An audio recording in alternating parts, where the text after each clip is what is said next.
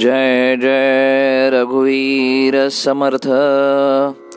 नमस्कार मित्र हो आज दिनांक एकवीस ऑक्टोबर आणि आजच्या प्रवचनामध्ये ब्रह्मचैतन्य गोंदवलेकर महाराज म्हणतात प्रारब्ध म्हणजे न समजणाऱ्या गोष्टींचे कारण.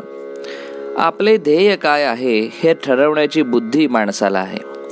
ती खालच्या प्राण्यांना नाही. हाच माणसात आणि त्या प्राण्यात फरक आहे. प्राण्यांना प्रारब्धाने आलेले भोग भोगावे लागतात. त्याचप्रमाणे माणसाला देखील आलेले भोग भोगावे लागतात. पण भगवंताचा पाठिंबा ज्याला आहे तो मागे पुढे सोयीने भोग भोगू शकतो.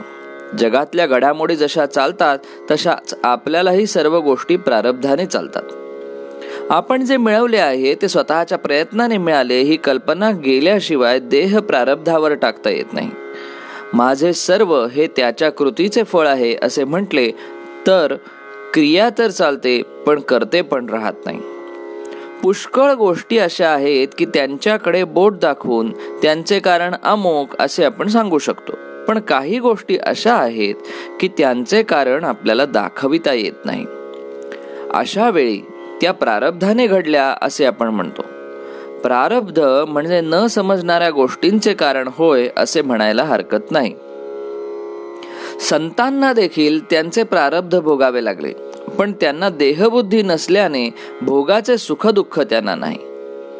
व्यवहारदृष्ट्या औषध घेऊन मग भोग भोगणे हाच खरा मार्ग आहे. बुवाने आपल्या सिद्धीने रोग बरा करणे किंवा टाळणे हे बरे नाही. त्यामध्ये बुवाची प्रसिद्धी होईल खरी पण त्याच त्याचे स्वतःचे कल्याण नाही तसेच लोकांचे पण हित नाही. समजा एक मनुष्य रस्त्याने चालला असताना वाटेत एक दहा रुपयाची नोट पडलेली आढळली. पूर्वसंस्काराप्रमाणे ती उचलून घेण्याची वासना त्याला होईल पण ती प्रत्यक्ष उचलून घ्यावी किंवा न घ्यावी हे ठरवण्याचे स्वातंत्र्य त्याला आहे. म्हणून प्रारब्धाने देहभोग आला असता त्यामध्ये मनाची वृत्ती कशी ठेवावी हे स्वातंत्र्य आपल्याला आहे. ते प्रारब्धावर अवलंबून नाही. भगवंत सगुणात आला की त्याला देखील प्रारब्धाचा नियम लागू झाला. आपला जन्मजात स्वभाव जरी वाईट असला तरी अभ्यासाने तो खात्रीने सुधारता येईल. जोपर्यंत आपल्या अंतःकरणात अवगुण आहेत तोपर्यंत आपली प्रगती होणे फार कठीण आहे.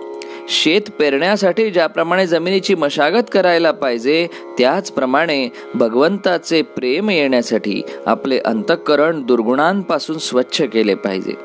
एकदा असे अंतःकरण शुद्ध झाले म्हणजे भगवंता वाचून दुसरा कोणी नाही ही भावना टिकवणे म्हणजेच अनुसंधान ठेवणे फारसे जड जात नाही. अनुसंधान हे आपले ध्येय ठरवून त्याला बा अनुसरून बाकीच्या गोष्टी कराव्या त्याला त्याकरिता सर्वांनी मनापासून नाम घ्यावे आणि आनंदात राहावे. म्हणून आजच्या सुविचारामध्ये श्री महाराज म्हणतात मिळणे आणि जाणे दोन्हीही प्रारब्धाधीनच आहे. मग हर्ष शोक वृथा का करावा? धन्यवाद.